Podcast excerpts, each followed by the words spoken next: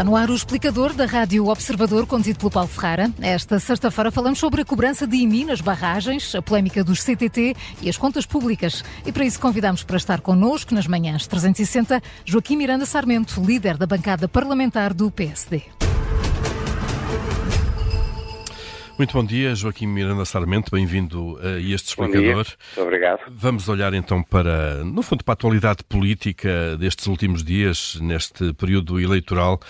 Deixe-me começar pela polémica do CTT. O Governo ontem, pela voz do Primeiro-Ministro, já deram explicações, já justificaram a operação. Também o antigo Ministro Pedro Nuno Santos, atual líder do PS, também já falou sobre o assunto. O que eu pergunto é se o PSD, depois destas explicações, considera que este é um assunto encerrado, independentemente de concordar ou não com a operação que foi feita? Nós entendemos que ainda há muitas matérias para esclarecer, mas este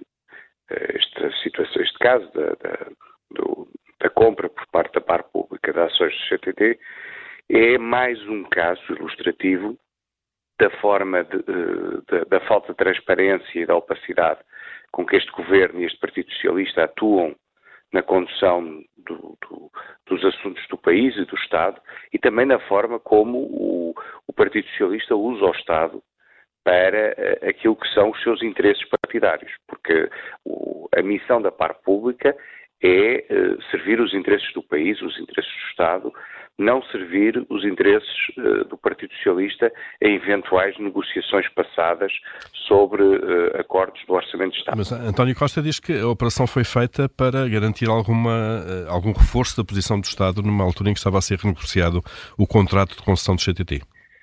O problema é que a ANACOM passou 3 anos a preparar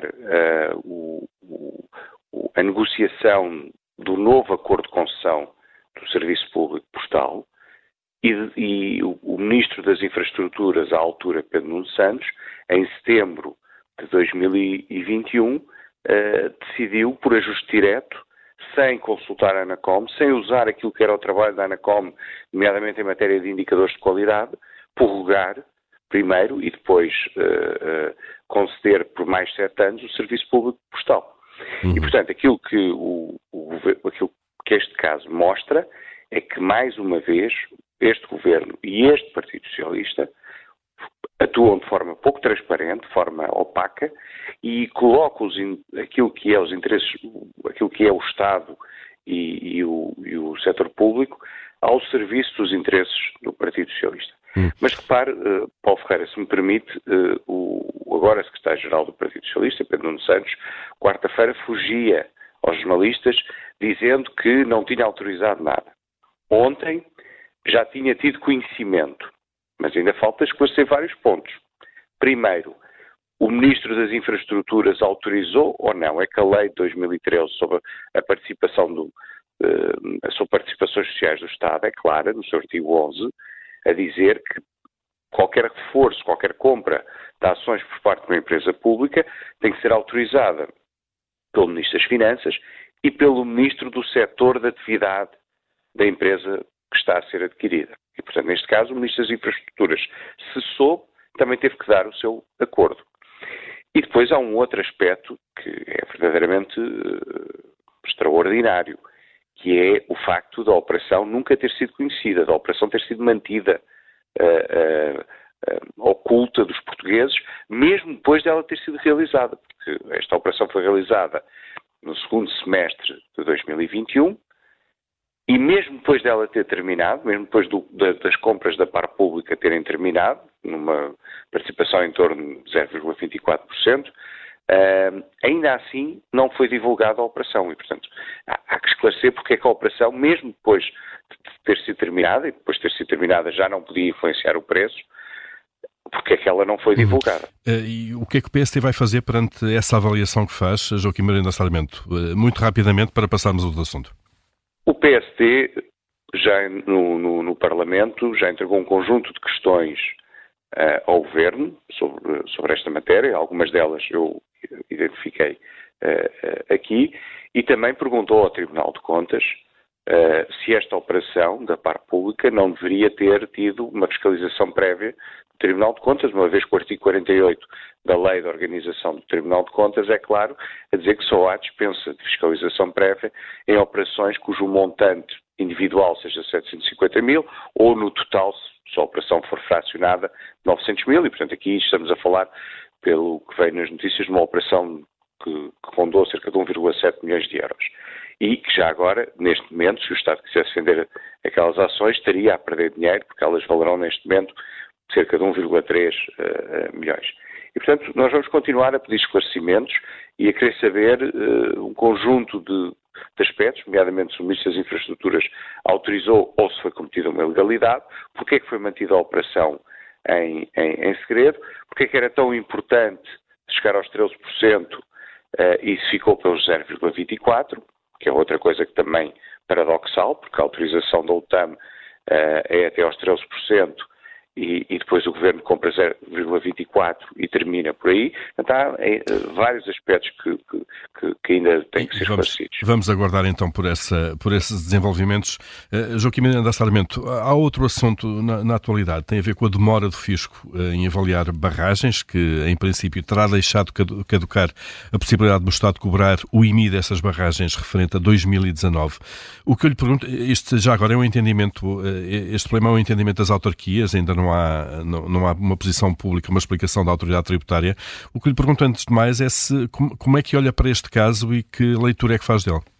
O PSD foi o primeiro partido, logo em 2020, a alertar para esta questão dos impostos nas barragens, nomeadamente por causa de uma transação que foi feita de 6 contratos de concessão de barragens da EDP para um fundo de investimento. E foi Rui Rio que o fez também. Exatamente, e foi o Dr. Rui Rio. Não é apenas a questão do IMI, é também a questão do imposto de selo dessa transação, e que vale cerca de 100 milhões de euros.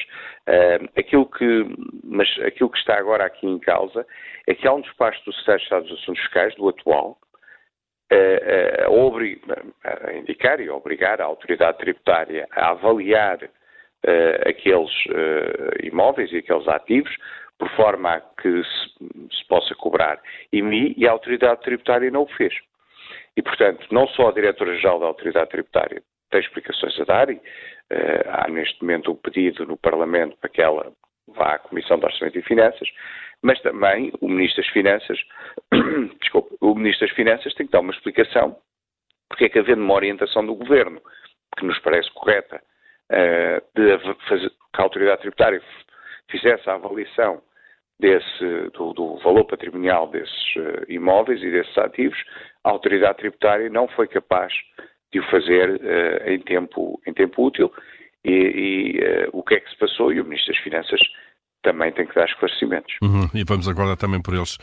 Hoje sabemos pelo Expresso que o Ministro das Finanças, precisamente Fernando Medina, e o Governo estão a fazer um forcing para baixar a dívida pública abaixo do limiar dos 100%. Estão a recomprar a dívida que está na posse de privados, a fazer pagamentos a fornecedores. Isto, no fundo, Joaquim Miranda Sarmento, significa que a herança nas contas públicas que Fernando Medina vai deixar vai ser ainda melhor para o sucessor, não? Eu não seria assim tão otimista, por várias razões que lhe vou tentar explicar muito rapidamente. A primeira é que nós temos uma consolidação orçamental e um superávit que se estima de 0,8 este ano, mas que é conjuntural, porque, Paulo, se nós recuarmos a 2015, nós tínhamos uma despesa com juros de 4,5% do PIB, agora temos 2,3%, porque as taxas de juros estiveram historicamente baixas até 2022, e temos mais 2,7 pontos percentuais de carga fiscal.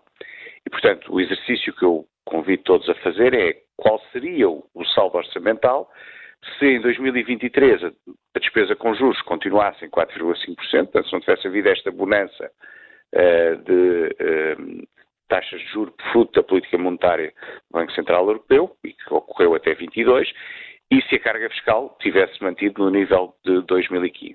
Nós não teríamos um superávit de 0,8%, teríamos um déficit de 4%. Portanto, esta consolidação orçamental assenta em impostos máximos, serviços públicos em colapso e a bonança de vários anos com taxas de juros zero ou até mesmo negativas. Em todo o caso, olhando agora à notícia em concreto, há várias coisas que também, desculpe, precisam de ser esclarecidas. Já agora, o pagamento a fornecedores é algo muito importante para a vida de muitas empresas e para a atividade de muitas empresas que muitas vezes esperam meses ou até mais de um ano por pagamentos do Estado, e o Estado devia ser um bom cumpridor e pagar a 30 dias, mas a redução de dívida a fornecedores não faz reduzir a dívida pública da forma como é registada do ponto de vista estatístico, porque a dívida pública no conceito do Eurostat não inclui a dívida não financeira. Mas a pergunta essencial que tem que ser feita é se a gestão da dívida pública, que é feita por uma entidade, que é o IGCP, que seguindo instruções políticas, no sentido de grandes orientações, é, no entanto, uma entidade que se quer profissional na gestão da dívida pública, se a gestão da dívida pública agora anda ao serviço, também ele, dos interesses do Partido Socialista e dos ciclos muito curtos eleitorais. Porque uma coisa é esta antecipação, esta recompra de dívida, fazer sentido naquilo que é a estratégia de gestão da dívida pública do Governo e do IGCP. Outra coisa é esta recompra ter sido feita à pressa, fora dessa estratégia, só para o Dr. António Costa e o Dr. Fernando Medina poderem fazer, abrir uma capa de jornal com um suposto brilharete, mas o que é importante é perceber, isto faz parte, esta recompra de dívida agora no final de 23 fazia parte da estratégia de gestão da dívida pública, que é um assunto muito importante, porque Portugal, apesar de tudo, podemos ficar ligeiramente abaixo de 100%, nos 99, qualquer coisa, mas ainda assim a dívida pública é muito elevada, ou isto foi só mais um truque de cosmética para parecer bem no final de 23, no início de 24, quando estamos à porta de eleições? É isso que o Ministro das Finanças também tem que explicar. Vamos aguardar por essas explicações também. Mesmo a fechar, Joaquim Miranda Sarmento, pedi-lhe muita brevidade nesta próxima resposta. O PSD já tem, neste momento, a Aliança Democrática fechada, as listas de candidatos estão a ser preparadas. O que eu lhe pergunto é quando e se vai ser tornado público um cenário macroeconómico para a próxima legislatura e se ele vai e quando é que vão ser anunciadas as principais medidas, sobretudo da área económica e financeira? Nós, na semana que se inicia a 15, iremos apresentar o programa económico e o cenário macroeconómico que resulta desse programa. Estamos a ultimá-lo, uma equipa com alguns macroeconomistas, onde eu também me incluo. E depois, no final de janeiro e primeiros dias de fevereiro, apresentaremos o programa eleitoral, que não tem só a parte económica, tem também a parte de soberania, as áreas sociais, etc., e o cenário orçamental, que decorre do cenário macroeconómico e do programa eleitoral. Nesse cenário macroeconómico que vai ser anunciado previamente, está prevista uma redução da carga fiscal ao longo dos próximos 4 anos? Está prevista uma redução da carga fiscal ao longo dos próximos 4 anos, assentes na redução do IRS e do IRC. E podemos quantificar essa redução? Para já ainda não, e só no momento em que apresentarmos o cenário macroeconómico. Deixe-me, para terminar mesmo também, saber se independentes da área da economia, se quiser, como Daniel Bessa ou António Nogueira Leite, terão lugar nas listas do PSD. Sobre as listas não me posso pronunciar, elas serão apresentadas no dia 15 em Conselho Nacional. O que eu posso dizer é que pessoas de grande gabarito, como as que citou o professor Daniel Bessa, o professor António Nogueira Leite, o professor Miguel Cavilho, o professor Abel Mateus, e estou só a falar dos macroeconomistas, de alguns dos macroeconomistas que subscreveram o manifesto de apoio ao Dr. Luís Montenegro o mês passado. Nós vamos reunir com eles e ouvi-los também. A equipa que está a preparar o cenário macroeconómico vai reunir com eles, vai ouvi-los, vai recolher os seus contributos e eles estarão bastante empenhados também em ajudar-nos a poder apresentar um bom programa eleitoral, a fazer uma boa campanha eleitoral, a ter um bom resultado e a poder formar governo a partir do dia 10 de março. Joaquim Miranda Sarmento, bom dia, muito obrigado por ter estado no explicador e bom fim de semana. Obrigado, bom fim de semana.